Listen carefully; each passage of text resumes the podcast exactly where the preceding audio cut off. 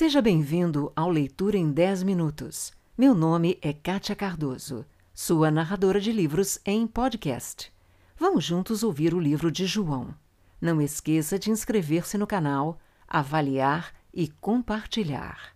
João 20 A ressurreição de Jesus. No primeiro dia da semana, Maria Madalena foi ao sepulcro de madrugada, sendo ainda escuro, e viu que a pedra estava removida. Então, correu e foi ter com Simão Pedro e com o outro discípulo a quem Jesus amava e disse-lhes: Tiraram do sepulcro o Senhor e não sabemos onde o puseram. Saiu, pois, Pedro e o outro discípulo e foram ao sepulcro. Ambos corriam juntos, mas o outro discípulo correu mais depressa do que Pedro e chegou primeiro ao sepulcro. E abaixando-se, viu os lençóis de linho, todavia não entrou. Então Simão Pedro, seguindo-o, chegou e entrou no sepulcro. Ele também viu os lençóis e o lenço que estivera sobre a cabeça de Jesus, e que não estava com os lençóis, mas deixado num lugar à parte. Então entrou também o outro discípulo, que chegara primeiro ao sepulcro, viu e creu, pois ainda não tinham compreendido a Escritura, que era necessário ele ressuscitar dentre os mortos. E voltaram os discípulos outra vez para casa. Jesus aparece a Maria Madalena. Maria, entretanto, permanecia junto à entrada do túmulo chorando. Enquanto chorava, abaixou-se e olhou para dentro do túmulo e viu dois anjos vestidos de branco, sentados onde o corpo de Jesus fora posto, uma à cabeceira e outro aos pés. Então eles lhe perguntaram: Mulher, por que choras? Ela lhes respondeu: Porque levaram meu senhor e não sei onde o puseram. Tendo dito isto, voltou-se para trás e viu Jesus em pé. Mas não reconheceu que era Jesus. Perguntou-lhe Jesus: Mulher, por que choras? A quem procuras? Ela, supondo ele ser o jardineiro, respondeu: Senhor, se tu o tiraste, dize-me onde o puseste, e eu o levarei. Disse-lhe Jesus: Maria. Ela, voltando-se, disse-lhe em hebraico: Rabone, que quer dizer mestre. Rabone, que quer dizer mestre. Recomendou-lhe Jesus: Não me detenhas, porque ainda não subi para meu Pai, mas vai ter com os meus irmãos e dize-lhes: Subo para meu Pai e vosso Pai, para meu Deus e vosso Deus. Então saiu Maria Madalena anunciando aos discípulos: Viu o Senhor e contava o que Jesus lhe dissera. Jesus aparece aos discípulos. Ao cair da tarde daquele dia, o primeiro da semana, trancadas as portas da casa onde estavam os discípulos com medo dos judeus, veio Jesus, pôs-se no meio e disse-lhes: Paz seja convosco. E dizendo isto, lhes mostrou as mãos e o lado. Alegraram-se, portanto, os discípulos ao verem o Senhor. Disse-lhes, pois, Jesus outra vez: Paz seja convosco.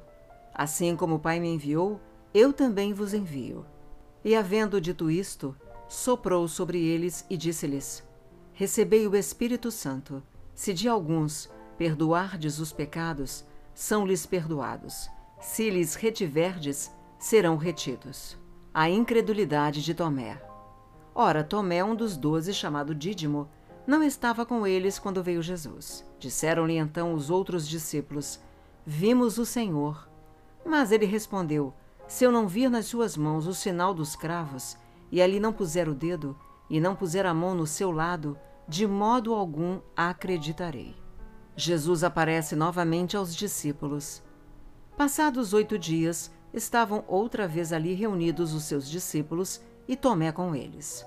Estando as portas trancadas, veio Jesus, pôs-se no meio e disse-lhes: Paz seja convosco. E logo disse a Tomé: Põe aqui o dedo e vê as minhas mãos. Chega também a mão e põe-na no meu lado. Não sejas incrédulo, mas crente. Respondeu-lhe Tomé: Senhor meu e Deus meu. Disse-lhe Jesus: Porque me viste, creste? Bem-aventurados os que não viram e creram o objetivo deste Evangelho. Na verdade, fez Jesus diante dos discípulos muitos outros sinais que não estão escritos neste livro. Estes, porém, foram registrados para que creiais que Jesus é o Cristo, o Filho de Deus, e para que, crendo, tenhais vida em seu nome. João 21 Jesus aparece a sete discípulos.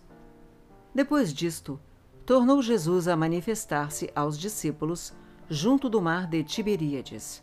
E foi assim que ele se manifestou. Estavam juntos Simão Pedro, Tomé, chamado Dídimo, Natanael, que era de Caná da Galileia, os filhos de Zebedeu e mais dois dos seus discípulos. Disse-lhes Simão Pedro: Vou pescar. Disseram-lhe os outros: Também nós vamos contigo. Saíram e entraram no barco, e naquela noite nada apanharam.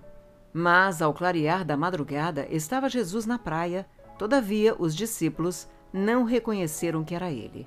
Perguntou-lhe Jesus: Filhos, tendes aí alguma coisa de comer?